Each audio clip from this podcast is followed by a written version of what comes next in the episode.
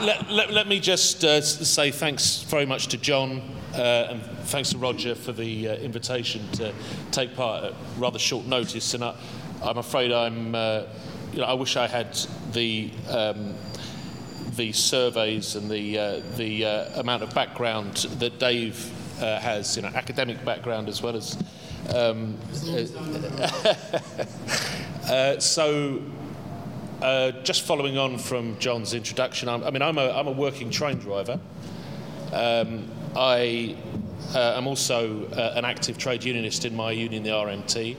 I'm, co- I'm a convener of the Lexit campaign, the, the left campaign, to put the argument for why voters should leave, vote to leave the EU uh, on the 23rd of June. And um, I'm also the author of an article in today's Morning Star about the uh, strike which has started this morning in France uh, in response to the El Khomri labour law, which was implemented by decree last week by Francois Hollande without a parliamentary vote. And there are burning barricades at the moment in France, as you would expect. Um, and uh, a national rail strike has begun this morning, as well as a national strike of road, road freight hauliers. And so one of the things I want to say to you is that when uh, Lord Monks or, or, Dave Prentice talk about the achievements of social Europe, um, I think there's a bit of a gap between what is perceived perhaps by uh, academics, people who are experts in looking at EU legislation, and the experience of workers, whether those workers are here in Britain or whether they're in France or other European countries. And there is, and I think this is something we should all be very concerned about, there is a gap between the perception of many workers, many of them not even in trade unions, and the perception of the official labour movement as to what social Europe represents, its importance, its relevance, and its future. Uh, and many workers are sceptical because they don't see the arguments that are put to them occasionally uh, about the benefits of social Europe. Why are we advocating a vote for leave? Uh, well, my union has had a policy since 2010 uh, of calling for a referendum on Britain's membership of the European Union and advocating a leave vote in that referendum. That was reinforced uh, in 2015 at our annual general meeting, which is our delegate uh, body uh, that decides union policy. Uh, that's widely supported throughout the union. There is no significant uh, opposition to that position, and there hasn't been over the last six years. Um, why do we say that? Well, firstly, because we think workers aren't just uh, people who operate within the workplace context, uh, they're citizens and they have a, the same sort of democratic interests as other people. They're concerned about the democratic deficit uh, in Europe, in the European Union. They're concerned about the complexity. They don't understand it because it's inexplicable, and I would argue it's intentionally inexplicable uh, to people who don't have, who aren't involved in it, and even perhaps to some people who are involved in the workings of the EU. They're users of public services. And there is a very strong perception that public services are under attack from EU policies and institutions in the form of liberalisation directives. This is something that has been particularly important uh, in the transport sector, and that is perhaps why you have railway workers and truck drivers today in France building barricades, because they don't see the European Union and, the, and social Europe as offering them job security as defending their conditions, their wages, what they see it as as being uh, a threat to their wages and conditions and their future job security. Uh, there are other issues, though, uh, which concern workers. Uh, TTIP, I don't know whether that was mentioned this morning, but the, um, you know, we've just heard um, Dave Prentice talk about the deregulation agenda of the Leave camp, and certainly the likes of Boris Johnson or Farage are essentially uh, Thatcherites uh, who, want a, who want Britain to be able to join some version of a transatlantic uh, trade and investment partnership, even though President Obama says they'll be at the back of the queue uh, if we leave. But there's no doubt that the body that has negotiated TTIP with the United States has been the European Commission. Uh, and the Commission has done so under conditions of complete secrecy, uh, circumstances which lead to uh, great suspicion, qu- quite understandably, about the future of our NHS, about the future of other public services, about how they're being bargained uh, against the interests of global US healthcare corporations who want to get into our healthcare market. And I think finally, the issue which drives scepticism amongst workers about the European Union uh, is the question of free movement of labour. Uh, and that I want to say a couple of words about before I go on to consider some of these uh, issues in detail. Free movement of labour is often uh, used as a synonym in some of these discussions uh, by people who should know better as being the same thing as immigration. And indeed, there are people on the right who are anti immigration and in favour of calling for a leave vote. But free movement of labour is not the same thing as immigration. Uh, where I work, uh, we have experience of labour agencies who recruit workers in Bulgaria and then employ them in London on cleaning contracts to undercut wages of the workers who are currently there. Most of those workers who are currently on those contracts and are seeing their wages and conditions being undercut, most of them are black, uh, either black British, black Caribbean, uh, or black African workers from both West Africa and East Africa who've immigrated to this country, made a home in London, and are trying to bring up a family, put their kids through school, and all the other things that people try to do. And they clearly perceive a threat to their future and their family's future from the free movement of labour used through agencies who recruit workers in one country under EU regulations to deploy them as posted workers working in another country.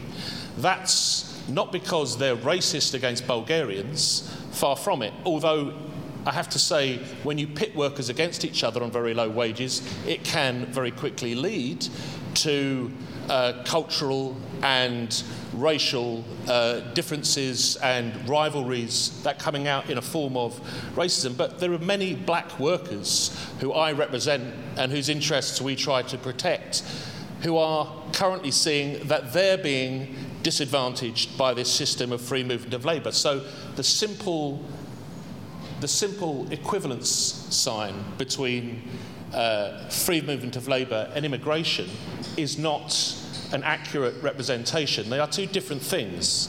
And it is certainly the case that most workers are suspicious of and fear a system where employers are able to pick their workforces from the lowest wage economies in Europe and to use them to compete against workers who have a social wage, including a pension, including other rights, which are far superior uh, and which are then undercut uh, through that process. And that is something that drives, at a very, very deep, visceral level, a suspicion and hostility towards the European Union amongst many low paid workers. Um, so I think I want to just say a couple of words about the question of social Europe, which I'm afraid I missed um, the contribution which John Monks made this morning, but I caught some of the questions that he responded to. But I think there's a very strong um, suspicion, really, when the phrase social Europe is used. And people in this room may be able to point to EU derived legislation, such as the Agency Workers Directive or the Working Time Directive, which are held up as being examples, concrete examples of the benefits of social Europe.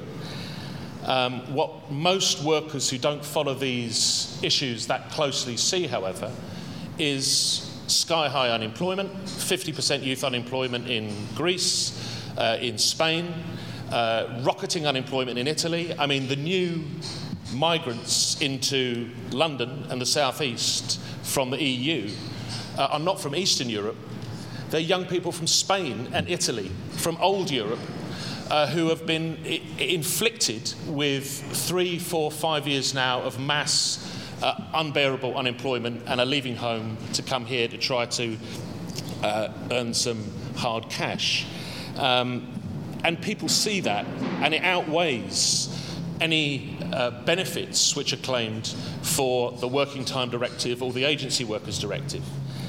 Um, low growth is a, is a feature of the European, uh, the Eurozone economies. Uh, low wages are a feature of the Eurozone economies.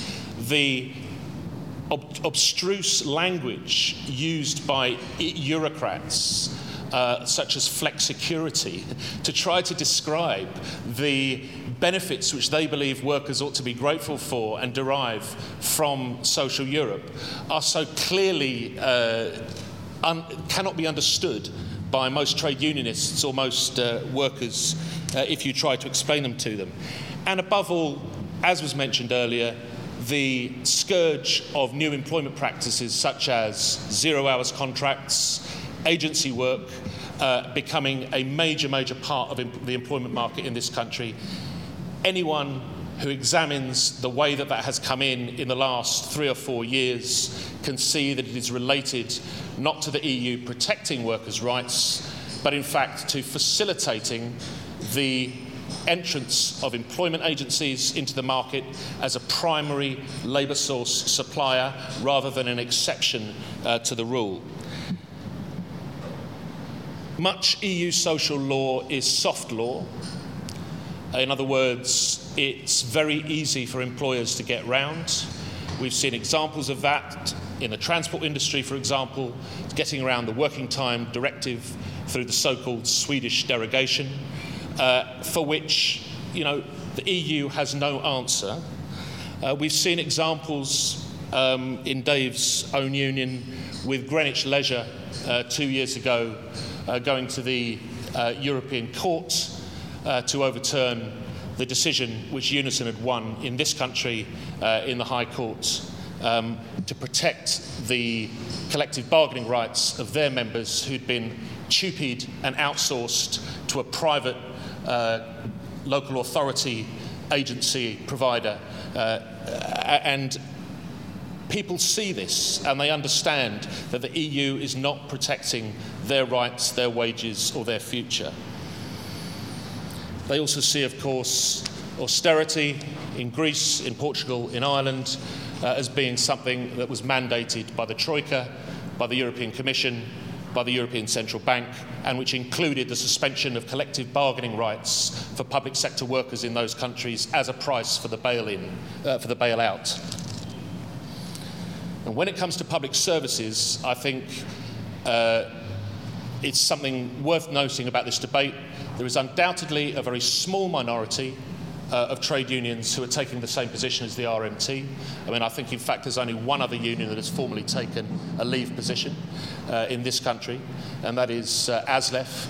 But it's no coincidence that both those unions operate in the same sector, because what they have seen in the transport sector and in, particularly in the rail sector has been the impact of EU liberalisation directives in facilitating the privatisation of railways. And the understanding, I think, that ASLEF have is that the European uh, directive, which deals with train drivers, uh, uh the train driver's licence, has effectively been put in place to create a European market in train drivers, which is likely to be used to drive down wages in our sector as it has been in the road haulage sector and in many other sectors uh, where such arrangements apply.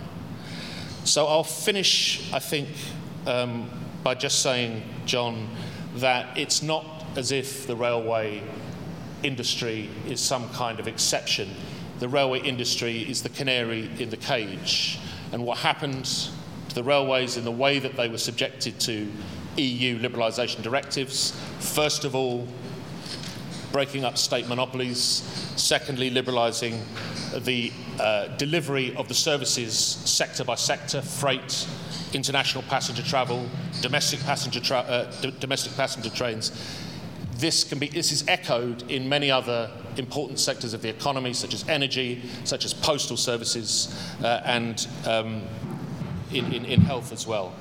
And uh, what workers where workers get their information today and trade unions get their information today is not just through trade union circulars or going to a branch meeting and having a message read out to them by the secretary or looking at their notice board. It is through the internet, uh, it is through social media. And what they see on social media from one end of the continent to the other is chaos and workers who are under the cosh uh, from EU policies and institutions. And that's the reason I think that there is this gap between what the experts say and what the scepticism that a lot of workers uh, persist with uh, as we approach the 23rd of June.